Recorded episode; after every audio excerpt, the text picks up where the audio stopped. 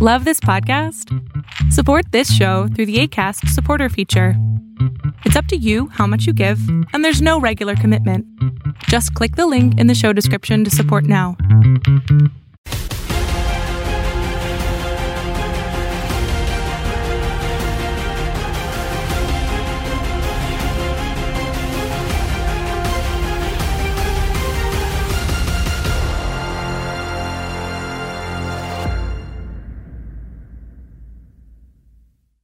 Hello, everybody. Welcome to another edition of Inside Boxing Live. I am your host, Dan Canobia, and we are back in a very big way. It's the heavyweight division that is dominating the headlines in the sport of boxing as Tyson Fury signs a massive deal with ESPN and Top Rank, kind of shaking up the heavyweight division, shaking up the boxing world. Joining us on the show today, Sports Illustrated's Chris Maddox also works for DAZN, so he is in the know. He'll give us some information on Deontay Wilder, on Jarrell Big Baby Miller, on Anthony Joshua, on Tyson Fury, and some insights on where these fighters can all go right now, because it's a merry-go-round. It's a merry-go-round of attention for these heavyweights, and right now it's Tyson Fury's time to shine. You know, a few weeks ago it was Deontay Wilder's after that fight with Tyson Fury after the draw. He went on that wild press tour. So right now in the heavyweight division, it's all about Tyson Fury. It's all about Anthony Joshua as he gets ready for Jarrell Miller. So we'll talk to SI.com's Chris Mannix to get his thoughts on everything that's going on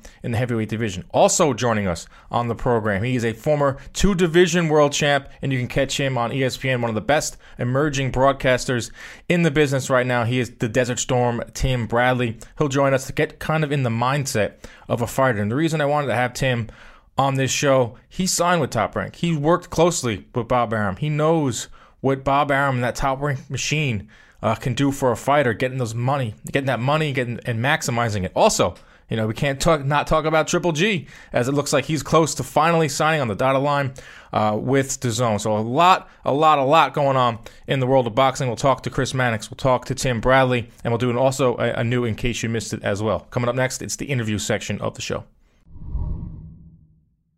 Our next interview on Inside Boxing Live is brought to you by Jack Doyle's Restaurant and Bar. Jack Doyle's Restaurant and Bar, located just a few steps away from Madison Square Garden and Times Square. Go into Jack Doyle's for all your entertainment needs. From happy hours to birthday parties to private events, Jack Doyle's has you covered. Once again, that's Jack Doyle's Restaurant and Bar, located on 240 West 35th Street. Our next guest, you can catch him on DAZN as well as see his stuff on sportsillustrated.com. He is the one and only Chris Mannix, and he joins us right now to talk about a lot of rumors in the sport, a lot of speculation swirling around the world of boxing. So let's start with this Triple G news, Chris. Are we closer? Another report that came out over the weekend. Are we closer to seeing Triple G finally sign on that dotted line? And it looks like it will be with DAZN. Yeah, I think we're very close to that happening. They've been, I would say, closing in on an agreement for the better part of the last month. You know, they've got the financials pretty well nailed down when it comes to Golovkin. One thing that I was told is that they've been still trying to work through is how Golovkin wants to handle his promotional company in the future. Now, he's got one of those typical boutique promotional outfits and GGG Promotions. I don't even think they have a fighter signed to it at this point, but I do believe he wants to grow it and, you know, become some kind of legit promoter. And to do that, you need dates on DAZN. So I think he's going to get that moving forward. The other part of it, too, and I'm not sure how exactly DAZN is going to handle this, but one thing Golovkin has been talking a lot about in the meetings he's had with them has been kind of the future of Kazakh boxing. I think he'd like DAZN to play a role in growing boxing in Kazakhstan. Again, I'm not exactly sure how that would work, but he has been very vocal about, you know, his legacy and being part of the growth of boxing in his native country. Well, that makes sense because, you know, DAZN has this worldwide, you know, footprint where it's not just here in the U.S., at least with boxing. You know, overseas they have all these other rights to sports, so I can kind of see where he's coming from. But when you bring up the Triple G Promotions, you know, you didn't bring up Tom Loeffler and K2. Is he a part of this? I mean, there's so many rumors right now about whether he's part of this deal. Are you, from your understanding, is Tom Loeffler a part of Triple G's camp anymore? Look, Tom Loeffler has not been a part of these negotiations. They have been done within the inner circle of Gennady Golovkin, mainly his family and a couple of other people. I do think, though, that once this deal is finalized, Tom Loeffler will be a part of it in some way. Somebody has to promote these fights. Right. And if it's not Eddie Hearn, if it's not Oscar De La Hoya, Loeffler's proven that he can promote Gennady Golovkin fights and promote them at a pretty high level. I mean, we know what he's done at Madison Square Garden, coming off the last two Canelo fights. So there's a familiarity there that I think that Golovkin would like that part of the relationship to continue. But it may not be. I wouldn't compare it to what Lou DiBella and Tom Brown, some of these other promoters, do with some of the PBC guys, but it's probably something closer to that than a normal fighter-promoter relationship. All right, so the fights now for Triple G. Obviously, Canelo, this third fight, has to be a big part of this deal. And it makes you think, like he's getting this equity. We'll talk about that in a second. This, that's part of this deal, allegedly. And Canelo got the $365 million. Will there be forces that say you guys have to fight in September, in order to get the subscriptions up, in order to make their money back on these massive payouts? Will we see Canelo Triple G in September because of those reasons? Oh, I think that's virtual certainty if this Golovkin deal gets finalized in the next couple of days. I wouldn't expect Golovkin in with anybody tough in his first fight back, whether it's in April or mid-May. But, come September, I think it's full steam ahead for a third fight between Golovkin and Canelo. Look, they're paying these two, and will be paying Golovkin most likely, and certainly paying Canelo an extraordinarily high amount of money. I mean, it is bonkers kind of how much money DAZN is handing out to secure these big fights. To their credit, they're doing it to make sure they get big fights at a cheap rate for people to see in the U.S. And I give them a lot of credit for that. But there's no question, the second fight for Gennady Golovkin, if this deal all comes together, it will be for Canelo. Well, that's good. That's good for fight fans. I think fight fans will be happy to hear that. But you think about it, though, with DAZN, they have three of the biggest stars right now. You have Anthony Joshua, they have Canelo, and if this deal comes through, they'll have a Triple G as well. This equity deal, this equity part about it is kind of funny because, if it's true, maybe Golovkin is technically your boss at DAZN, so you got to write very carefully about him. Yeah, I mean, I don't know anything about the equity side of it. Yeah. I don't even know what that means. I know, who cares? I would be skeptical that DAZN and the ownership group there is going to give him a percentage of the company. I don't see, if they weren't going to give that to Canelo, I don't know why they give it to Gennady Golovkin. But again, there's a lot of variables, as you mentioned. There, DAZN is global. Maybe it has something to do with what they do on a global scale rather than the U.S. Again, maybe it has something to do with guaranteed fight dates. I mean, he's getting something more than just paydays out of this deal, or will get something more than just paydays out of this deal once it comes together. I'm just skeptical that a percentage of the company is going to be part of it. On to some more speculation. Let's go over to the heavyweight side of things. Obviously, Tyson Fury made some huge news over the past week, signing with ESPN and Top Rank, which surprised a lot of people. Now I'm going to get right to it. Deontay Wilder, Tyson Fury happens when and on what platform, in your opinion?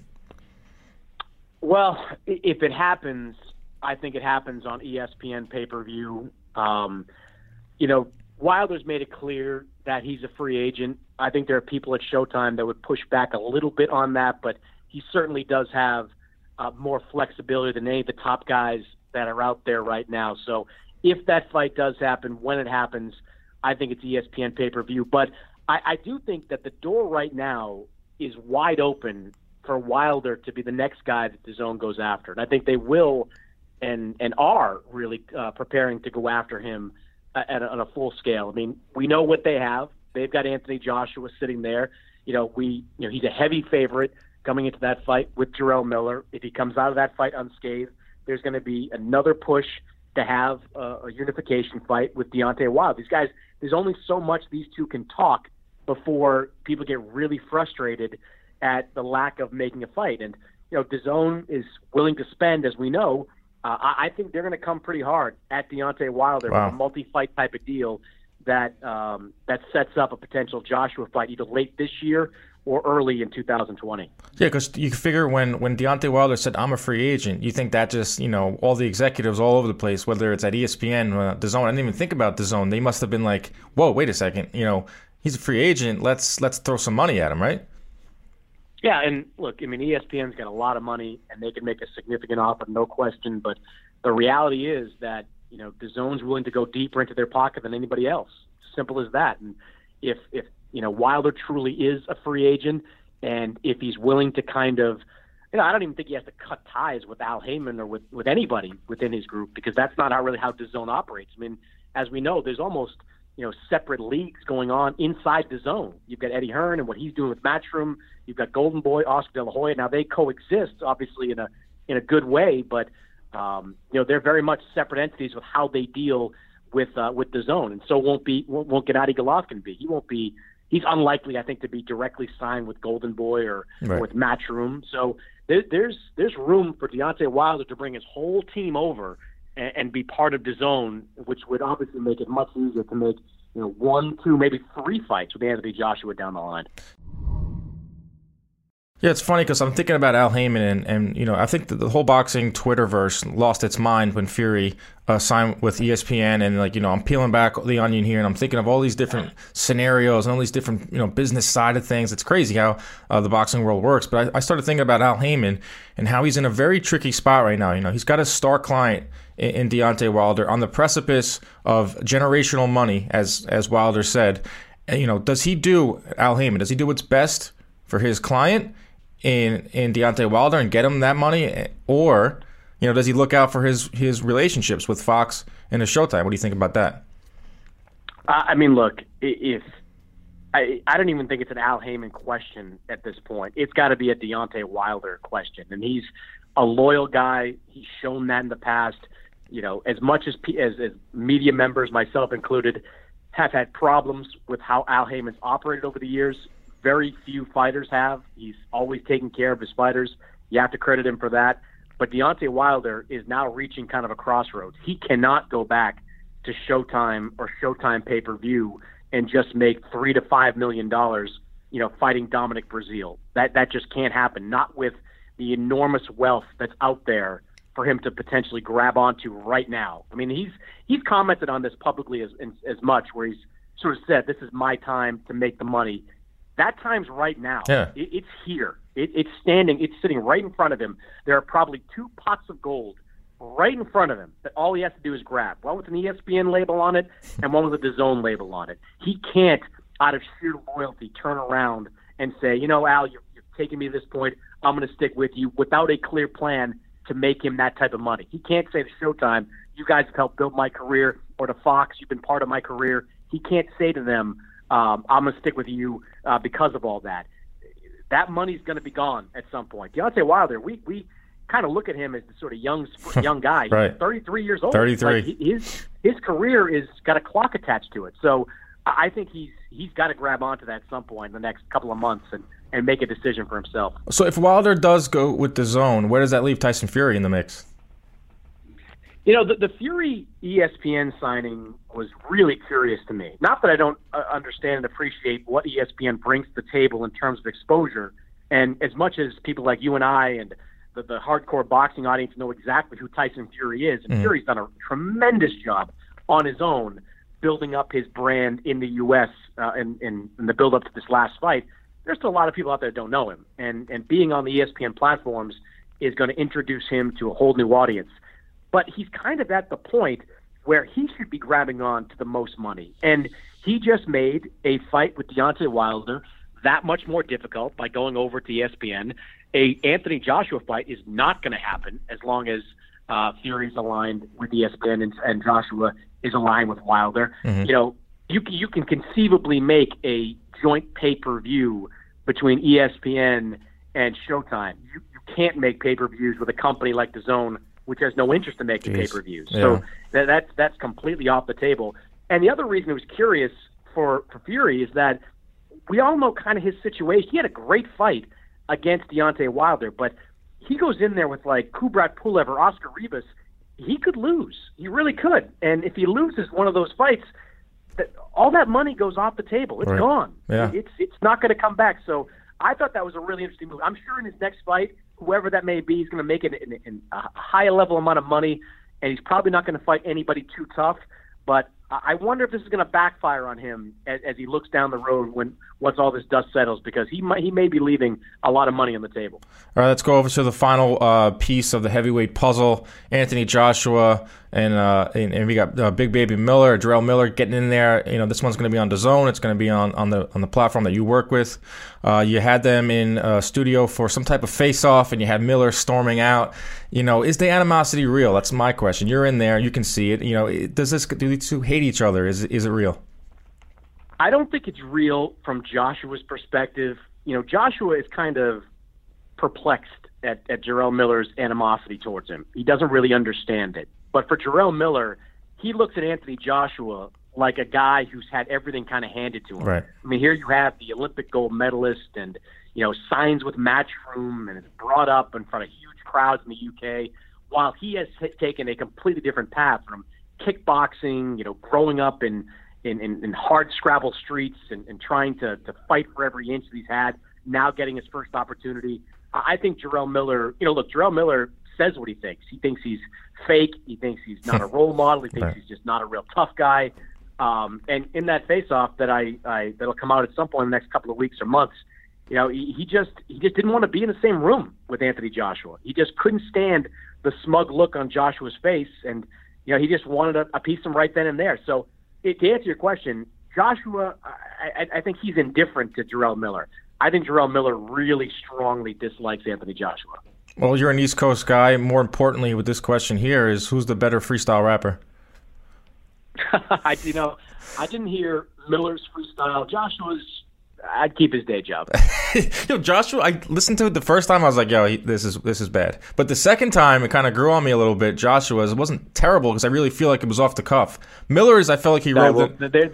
There's the bar then. Wasn't terrible. No, wasn't terrible. Yeah, exactly. Wasn't terrible for a fighter. But Miller's, I felt like he wrote it the night before because he came in and like he was too comfortable, and I never heard him rap before, and he just came out and spit like he was on for like 5 minutes straight, and it like made sense and it was really good. And, like, so it let me believe that like Miller maybe like prepared for this. Oh, it's like any sport with rap. Every baller wants to be a rapper. Every rapper wants to be a baller. Right. You know, I see that in basketball every year. So I think both those guys should stick with what they do best. Do a lot of the basketball players, not the heavyweights, are back? Do you feel are you getting more questions? The questions are transitioning from Mayweather and Pacquiao and more towards the heavyweight picture.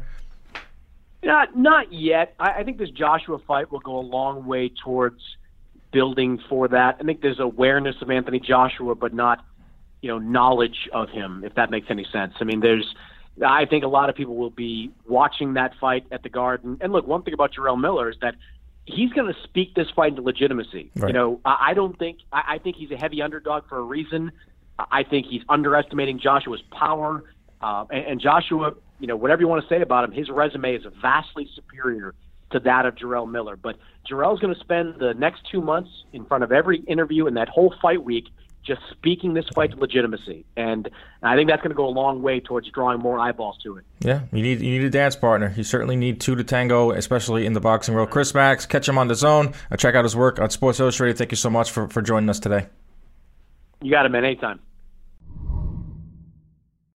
Believe it or not, there is some other news going on in the world of boxing outside of Tyson Fury and the heavyweight division, and we'll start off with the World Boxing Super Series and Regis Prograis. It looks like Prograis gave them his word and said, I will be fighting and I will be moving forward, participating in this troubled tournament that has fallen on some tough times with an investor pulling out. So it looks like Regis Prograis is back. He'll be fighting in April 27th, going up against Killer Relic. It is the semifinal match, and this is good for a number of reasons. There is that small demographic of fans out there, boxing fans, and I'm seeing this more and more when you're on Twitter and I get into my mentions, and you see people that are rooting for failure. You know, they're rooting for this promoter to do poorly, or they're rooting for this network to fail, or they don't want to see the strength of DAZN. They want to see things fail. I don't understand that, and that was the case with the World Boxing Super Series. You know, this thing had a huge success in 2018 with the cruiserweights and the 168 pound division, and we saw great fights. We see the best fighting the best, and that was the main reason that Regis Prograis said he was going to stay in the tournament because it's the best fighting the best. He can come out with two belts and one day fight Jose Ramirez down the line at 140, should he stay at 140. But it's good. It's good for boxing, and most importantly, it's good for Regis Prograis, who is now 30 years old and only has 23 professional fights in his career. He has to fast-track his career. You know, we talked to Lou DiBella on the last episode, who is the promoter for Regis, and he said Regis just has to get into the ring. He has to fight, and this is the best way to do it. So they'll be fighting in the U.S., which is also a great thing. I know they're gonna pair it up with Donaire and TT. That fight's going to be fire, too. So I think that's a really good card.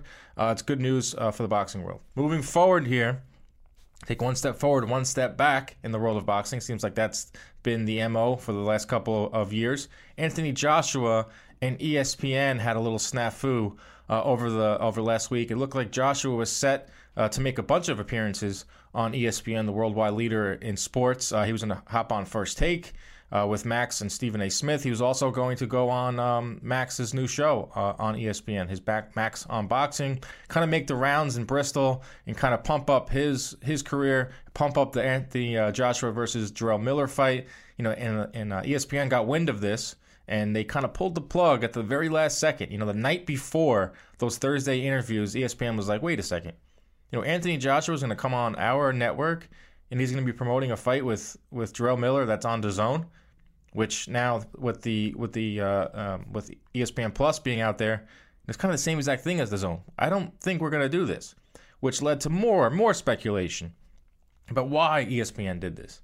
Did they do this because John Skipper, the former president of ESPN, is now the president of DAZN? Did they not? They want to stick it to John Skipper and take Anthony Joshua off ESPN, or was it just the fact that they don't want to promote a fight on DAZN on ESPN? You know, their reasoning, ESPN's reasoning, was that they believe that, you know, we'll have them on later down the road. We'll have them on closer to the fight. But that doesn't make much sense at all, because they'd put them on closer to the fight. That would just simply promote the fight even more. So it's, you know, it's just one thing in boxing that you're seeing here. And this actually made the rounds on just, you know, not just traditional boxing sites like Boxing Scene or wherever you get your news. You know, you saw it, Richard Deitch, formerly of Sports Illustrated, media critic, who's now with The Athletic. He's the one who kind of broke this story, and you see Awful Announcing picking it up, and you see other, you know, mainstream publications picking up the story because it's juicy. I mean, you got one of the biggest fighters in the world and the biggest sports networks in the world pulling the plug on him. You know, it doesn't make much sense from ESPN's side of things. You just invested $100 million in Tyson Fury. You just invested a lot of money in the heavyweight division. You know, why not put Anthony Joshua on ESPN, who could potentially be a dance partner for Tyson Fury? But like I said, boxing in a nutshell. Keeping with the heavyweight theme, that's been something we've talked about a lot on this show. Alexander Usyk beefing up for the heavyweight division as only he can. There's a picture that resurfaced on the good old Twitter. You know, when Usyk's not dancing, when he's on a vacation, when he's not telling people I am feel, he is eating what looks like it could be anything from an empanada to a hot pocket to raw ravioli. I have no idea what he's eating. The hat, too. The hat is something, but wow. I'm trying to figure out what that is. Look, I'm going to say it's an empanada, but I've never seen anyone eat an empanada with a spoon. But then again, Alexander Usyk does whatever the hell he wants. But, you know, he's going to be a force in the heavyweight division. Everyone's talking about, you know, there's three heavyweights. You know, there's Joshua, there's you know, Fury, and there's Wilder. Man, if there's only a fourth guy, you know, people don't really think of Miller as much. That's up to personal debate. But, you know, there's no fourth guy. There's only a fourth guy in the heavyweight division that can kind of round it out so these guys can all fight each other. But don't forget about Alexander Usyk. You know, the cruiserweight king is heading up to heavyweight, and he's going to fight. Looks like he's going to fight Alexander Povetkin sometime in the spring of 2019, and that will be on DAZN. But there it is. All your news and notes, as we always do here on Inside Boxing Live. This has been In Case You Missed It. Our next interview on Inside Boxing Live is brought to you by Jack Doyle's Restaurant and Bar. Jack Doyle's Restaurant and Bar, located just a few steps away from Madison Square Garden and Times Square. Go into Jack Doyle's for all your entertainment needs. From happy hours to birthday parties to private events, Jack Doyle's has you covered. Once again, that's Jack Doyle's Restaurant and Bar, located on 240 West 35th Street. Our next guest here at Inside Boxing Live is a former two-division world champ. He is quickly becoming one of the best color analysts in the game. You can catch him on ESPN. Of course, I'm talking about the one and only, the Desert Storm, Mr. Tim Bradley. Tim, how are you doing this afternoon? Man, I'm great, man. Here in California, sunny California, where the rest of the world, over there on the East Coast, freezing, man. We in drop tops right now. What are you enjoying our sunshine? You trying to rub it in right now? Because we're here in New York. We have a wind advisory today. We've got 60-degree winds. I almost blew off the expressway trying to get here for this interview. Hey, man, I was in Minnesota a couple of weeks ago, bro, and it was like 20-something below zero. Yeah, I saw that. I'm not trying to rub it in, but I'm just saying I was out there not too long ago, so I know what y'all going through. It's brutal. It's brutal, but you know the action heating up in the boxing world more than ever. I feel like boxing is just like it's at an all-time high now between the fans, you know, getting involved with the fights and the fighters, you know, all these different platforms and, you know, ESPN Plus now, we got DAZN, you know, the big boys like Showtime and ESPN and Fox. But the big news over the last week is coming from your side of the street over on ESPN. Tyson Fury coming over to ESPN, signing a co-promotional deal with Top Rank and Bob Arum. First of all, how surprised were you by that? You know, and I was kind of surprised when I heard the news, man, you know, because, you know, for the most part, it's like, you know, I know Wilder's, you know, with, you know, PBC and all of them and whatnot, but, you know, Wilder, I guess he tweeted out that, you know, he's going to be a free agent, you know, pretty soon, or the day he tweeted out something about it, I saw it, you know, I just thought that, like, you know, if they was going to make this rematch happen, I was just like, man, why are you over here signing with TR? But I think it's a smart move, man. And I'm not saying that only because, you know, I represent ESPN and TR is, you know, does the fights. You know, I do the fights for, you know, Top Rank Boxing. But I'm saying that because it just makes sense, man. You know, you're going to come over here to, you know, the United States. You want to build the fan base over here. What bigger network to be with than ESPN? I mean, you know, ESPN, you know, can make superstars, you know, instantly, man. You know what I mean? We got that kid, Lopez, Teofimo Lopez, who's, you know, instantly becoming like, you know, on everybody's highlight reel and everybody's, you know, and everybody's, you know, mirror. You know what I'm saying? Because, you know, this kid is looking sensational in this race, and ESPN can just push you and boost you. And, you know, it doesn't matter. Whatever sport's on, man, you know, if ESPN want to push something, you see the little ticker at the bottom of the, you know, we have a basketball game, football game, it don't matter, man. Like, they're constantly pushing and feeding the fans information on what to watch and what's coming up next. And so why not do it, man? Why not come over to the baddest platform in sports, period, here in the United States? So I think it was a smart move on him, on his part, and you know, let's see what Wilder does. I don't know what Wilder's going to do, but if he wants that rematch, then he's going to have to definitely come this way. Yeah, it's interesting. It's a really interesting, like, little situation that's going on right now. You bring up the fact that, you know, it was a smart move from Fury from you know, just gaining visibility. But it's also a smart move for Tyson Fury when it comes to the negotiation table, because, you know, when he took this fight with Wilder, no one saw that coming. He kind of did it. He was on that comeback trail. A lot of people thought, you know, he took the fight a little too soon because, you know, he's dropping all that weight. And they kind of, like, put that together really quickly. And maybe he didn't get, you know, every last dollar that was on the table talking about Tyson Fury, because there was a lot of question marks about him. But now he links up with Top Rank. He links up with ESPN. You know, he doesn't have a belt, but suddenly he's got even more leverage when he sits down at the table. You've been in those negotiations, you know, at the highest level with Manny Pacquiao. But now that Fury has ESPN behind him, has Top Rank behind him, now when he sits down with whether it's Joshua or whether it's Deontay Wilder, he has something at the table too.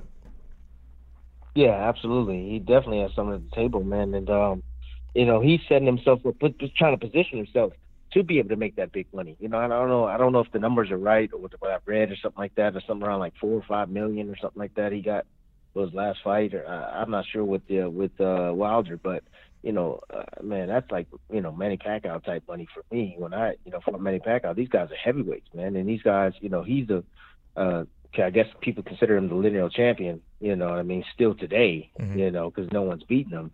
But, you know, it's just definitely a marketing tool to be like, hey, you know, I'm over here now. Guys, come on.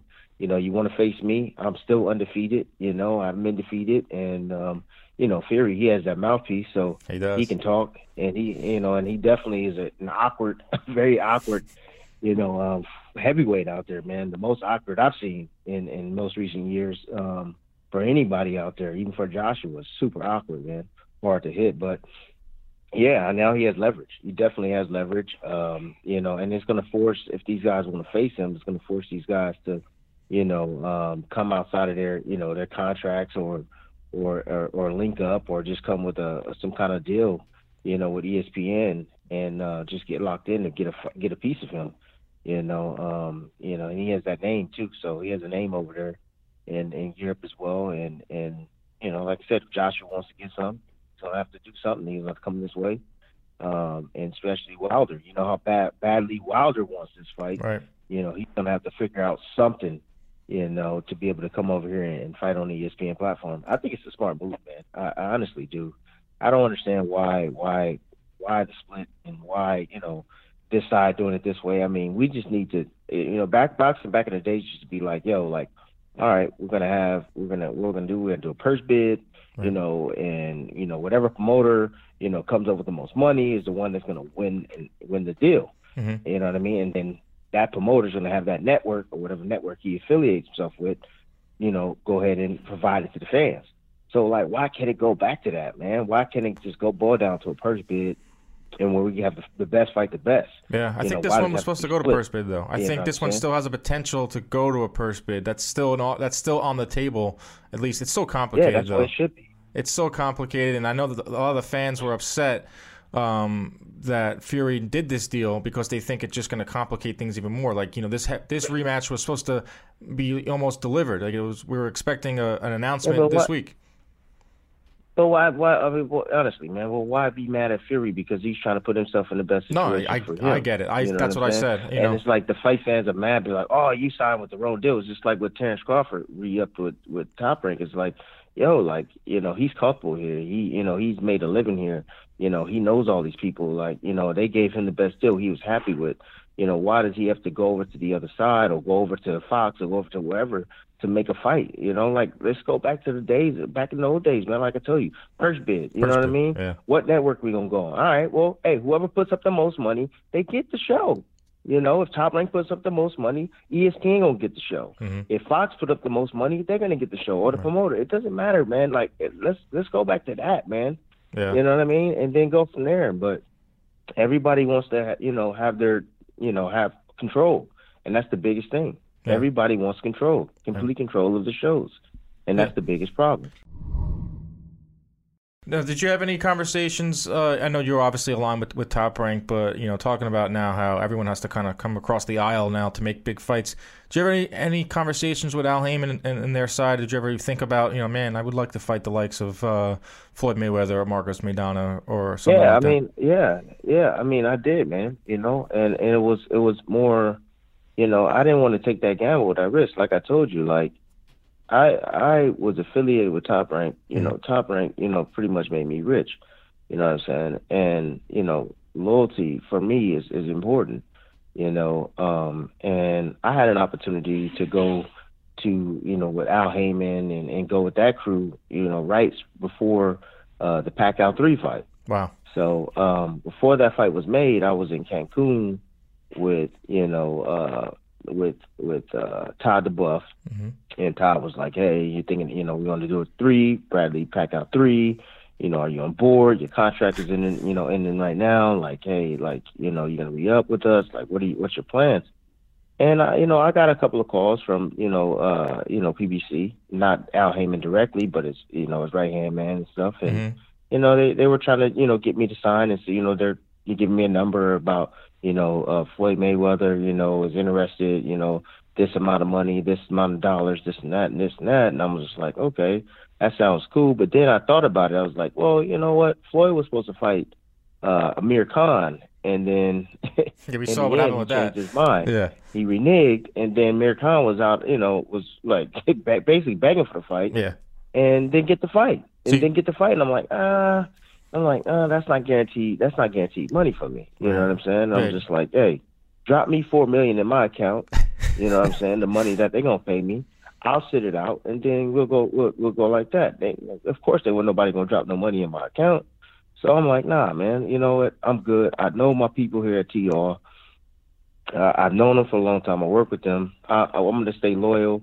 Like, I had an opportunity to jump ship, but I didn't because, like I said, like, you know, I don't know everybody from the other side. I don't know everybody from PBC. I don't know everybody from Fox. Right, so it would have been maybe you would have got the Mayweather fight, but you may have gotten the Mayweather fight, maybe not. But, you know, you felt more comfortable at Top Rank because, you know, they were promising you the third fight with Pacquiao, which would have been obviously made a ton of money. So that's what it comes down to. I always, you know, a lot of fans don't think about what goes into the fighters' mindsets when they choose to align themselves with what promoter. Like Tyson Fury, why did he do that? I'm looking on Twitter and I see, why did he do that? Why did he do that? You know, first of all, yeah, he just got $100 million. You know, not on the spot, but the deal could call for that type of money. And maybe he felt comfortable with Top Rank. Maybe he felt like, you know, there's all those reasons we just named. So it's really interesting to hear your side of it, you know, and what goes into the thought process. Listen, man, TR, man, and I'm not saying this just to say, I'm saying this because it's real, man. They are the best promotional company out there, bro. Like, they are truly the best out there, man. And because they just like this deal with ESPN is astronomical, bro. Like, this deal with ESPN is crazy. Like, it's not like what PBC did. It's on a whole different level, you know, and their ratings are speaking high. You know, their ratings is showing everybody like, hey, TR, ESPN is doing something right. Look at these ratings. It's too behemoth. They're high. It's too behemoth. And they're putting on great fights. They're not horrible fights. They're good fights. You know, they're great fights out there, man. Yeah, who are some fights? So, who are some names that you've been seeing along this last couple of year, this year, with ESPN? You know, that's the thing. What I've seen so far with these fights is they are exciting fights. You know, they're not the biggest names on paper yet. You know, but you know, in maybe 5 years from now, and you got Shakur Stevenson, you got Teofimo, you got Jose Ramirez, and you know, there's such a good pipeline right now. Joshua Greer, there's such a good pipeline of fighters. What of these fighters, who has impressed you the most so far? These up and comers. Well, you know, definitely Shakur Stevenson. A lot of people, you know, for me, I like him because he doesn't get hit.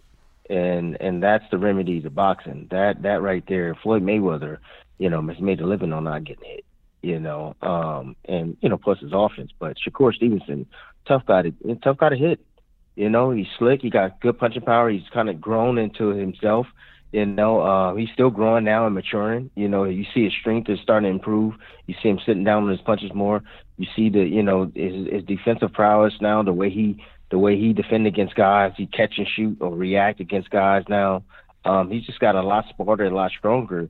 And I know this kid can go the distance because he has done some rounds, you know. So I know he can easily go 12 rounds, no problem. He can outbox anybody and go 12. So I'm looking forward to seeing him. He kind of reminds me, Shakur kind of reminds me of like an Andre Ward, you know, not a you know, supreme puncher, but just enough to gain your respect and be able to control you. You know, encounter you enough to gain your respect. And then you got a guy like Lopez who's, you know, kind of reminds me of like that Camacho, real cocky, you know, confident, you know, Roy Jones type flair, you know, that brings it, man. He brings the pain. Yeah, and everything this young man has said so far, he's delivered. Everything he tells me in the fighter meetings, he's delivered. I know, I'm gonna knock him out. That's crazy. I'm going to knock him out this round. Is he the best prospect in boxing? Best prospect right now? He could be. I mean, you know, right now, as far as the one that's really delivering, you know, like a promoter's dream. Yeah, absolutely. Yeah. Him. Oh yeah, he's the guy right now. I don't know if he's even considered a prospect anymore. I mean, he's. I think he's this last year, especially his last fight. I think he's gone from prospect to legit title contender. No, I mean, he's now in the top 10, absolutely. And he is definitely in the contender phase now.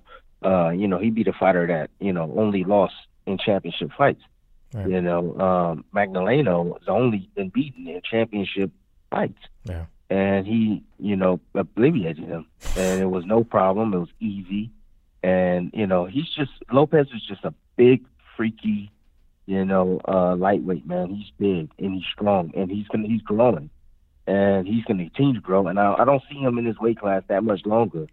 You know, I see him moving up to 140 pounds. And then I think that's when we'll see how good really Lopez is. 140 pounds different from 135. He's a lot bigger and stronger than these guys. Yeah. And has a ton of skill and good speed and great eyes and vision. This kid is a talent. I just haven't seen, like, I keep telling him, I'm like, okay, his last fight, he fought at a very comfortable pace. You know, Magdaleno didn't have the power to even, you know, touch him or even move him, you know, and he was very comfortable and he was hitting him at ease. It was just at will. He was just pop-shotting him from the outside. Every time he made a mistake, he would hit him.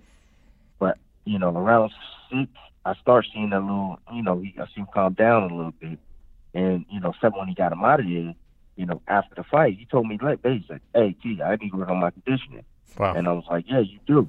Because I know that he hasn't been past 7 rounds. He hasn't been past 8 rounds at all. You know, and 8, 9, 10, 11, 12 dudes, you got to dig deep. You know, you got to seriously dig deep, man, because that's the second half, and that's when the fight really starts, and you fade like crazy, and you get fatigued, and I want to see him under pressure. That's why I want to see him against a guy like Pedraza, a guy that's been there. That'd be a good fight. If he doesn't get Pedraza out early, then, you know, Pedraza has a chance towards the back end, and I want to see him be touched. I want to see how he reacts and how he responds to that. Yeah, that'd be a good fight. Is he the best prospect? Yeah, I think he's the best prospect. And he's moving to contender. Yeah, absolutely. Absolutely. But I just think, like I said, I want to see him against a guy that's just going to push him a little bit more because I want to see what he can deliver. What can he show? And that's another good thing about Top Rank is the matchmaking is on another level. You know, Bruce Trampler and Carl Moretti and all the Brad Jacobs, all the powers that be at Top Rank really know how to move a fighter along in his career. A fighter that's been moved along great at Top Rank is Terrence Crawford. I know you're a very big fan of Terrence Crawford. I know he's a friend of yours. Yeah. Big fight, April 20th at the Garden. Amir Khan, man, this one's going to be big. We know what Crawford can do. He's the heavy favorite in there. What does Amir Khan have to do? What's his path to victory in that fight? No, see, the thing is that Amir Khan, the problem, see, this is the thing with Amir Khan. I study all these guys. So, like, Amir Khan, he definitely has hand speed. But the problem is that, you know, when he uses hand speed, he rushes one, and he kind of, he exposes himself. This dude will run in with combinations. Like, that's his thing. His thing is in and out, in and out, in and out, in and out. And he'll run in with combinations. He'll leave himself exposed. He'll leave his chin straight up in the air to be hit with the overhand right or a left hook. Either or. One, you pick, you know. And once he starts throwing those combinations, if you lose something over the top, you're not going to miss that big noggin of his. You're going to hit him either on the chin or high on the head. And, you know, and his chin is not that great, you know, and that's the thing. But I have to tell you this because – Amir Khan's been in the game a long time, so he does have experience. Yes. He does have a really good trainer in Virgil Hunter. And these are the type of fights that a fighter needs. Like, for me, in my career, I needed a fight that's going to get me nervous, that was going to get me... Right. At this point in Khan's career, he needs a little extra motivation. Yeah. Because, dude, I mean, you're waking up, dude. You got cars parked in the driveway, bro. You got, you know, nice linen sheets, you know, silk sheets, and you got beautiful pajamas on, and you got a beautiful lady sitting next to you, you know, and you got everything you ever need. So you need that inspiration, man. So a fighter like Terrence Crawford is going to boost Amir Khan. I think we're going to see the best Amir Khan that we haven't seen in a while, a guy that's going to be completely focused because he knows the task that's at hand against a guy like Terrence Crawford. And he knows that if he beats Terrence Crawford, you know, then he knows that he becomes the man. Yep. You know, and then he can sell off. He can sell off and retire and do whatever he wants to do. Mm-hmm. You know, but I just think that, you know, timing beats speed. I think Amir Khan would definitely give Terrence Crawford fits early on. But, you know, Terrence Crawford's going to weather the storm. He's going to remain calm, and he's going to pinpoint that shot, and it's going to be over. You know, I'm thinking second half of the fight. That's a pretty good window into what that fight will happen. How about Mikey Garcia, Errol Spence? You're a guy that jumped up to 147 to fight Pacquiao and some of the big guys at welterweight. He's jumping 2 weight classes here. This is a big thing here. No one is giving Mikey Garcia any chance in this fight. Are you giving Mikey Garcia a chance? Man, Of course. I mean, you know, you got to give guys a chance, especially a guy that can punch and is smart as Mikey Garcia. The thing is that Mikey gets to fight the perfect fight.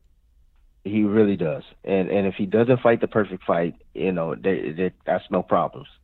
And one of the things is that Mikey cannot get in a firefight, you know, with a guy like Errol Spence. A lot of guys thinking that he should take the fight in the inside. I'm saying, oh, absolutely not. Don't take the fight in the inside at all with a guy like Errol Spence. Errol Spence wants you to be inside because he likes to bang you to the body. Big body guy. He likes to break you down. Yep. Oh, my gosh. He's a vicious body puncher, dude. And he sits down on all his punches. Yeah. And so keep the fight outside. Make this guy think. You have to make this guy think. If you don't make this guy think, you got to make him try to fall short. You got to make him commit. And then you got to counter punch. And then just subtle movement. Because Mikey's not going to move around like a Sugar Ray Leonard. You know, he's not going to move around like that. Just subtle. Always being set. And that's Mikey. He's good at that. He's good at controlling range. He'll knock the jab down. He'll try to take that jab away from Spence, you know, and he's going to look for Spence to load up with a straight left hand or something like that, and then try to counter him. That's what he needs to do all night long, man. He needs to do that all night long to fight a perfect fight to beat a guy like Spence, because Spence is going to be there all night. And if he doesn't have that punching power or anything that can deter or, you know, get Spence to back off and respect him, dude, he's going to get pounded. I mean, pounded. Spence is going to keep his hands up, and he's going to let him punch, and he's going to just break him down, walk him down. Body, just bulldozer him, you know. So it just depends on, like I told you, it depends on if he can carry his power up, and it also depends on if he can control that distance outside, because he has no business fighting him inside, man, at all. And if he does that, then he has a good chance. But other than that, I don't – Ooh, it's going to be a tough match, man. I hear you, man. I hear you. Tim Bradley, one of the best broadcasters in the game. I think potential trainer. I could see you being a trainer one day, man. You know your stuff, and you're doing a great job on ESPN. Thank you so much for joining us here on Inside Boxing Live, and we'll catch you ringside. That's a wrap for another edition of Inside Boxing Live. Of course, we have to thank our guests for joining us here on the show. Sports Illustrated / DAZN's Chris Maddox. He was awesome. And some great insights, of course, from the one and only Desert Storm, Tim Bradley. Special thanks out to them. As for this week, I'm headed down to Columbus, Ohio, to the Arnold Festival. It's time for some more Broadway boxing. I'll be calling the action alongside Corey Erdman, and we're going to have a great time. We've got a lot of stuff planned for that as well. I'll be heading to the Hard Rock this week, too, in New York City for the Canelo Alvarez, Danny Jacobs press conference. You can see those interviews on YouTube. Also, if you want to watch some boxing this weekend, over at the Barclays Center in Brooklyn, we got an all-Cuban card between Arizmendi Lara and the big boy, the King Kong, Luis Ortiz. We'll see you next week. There's another edition of Inside Boxing Live.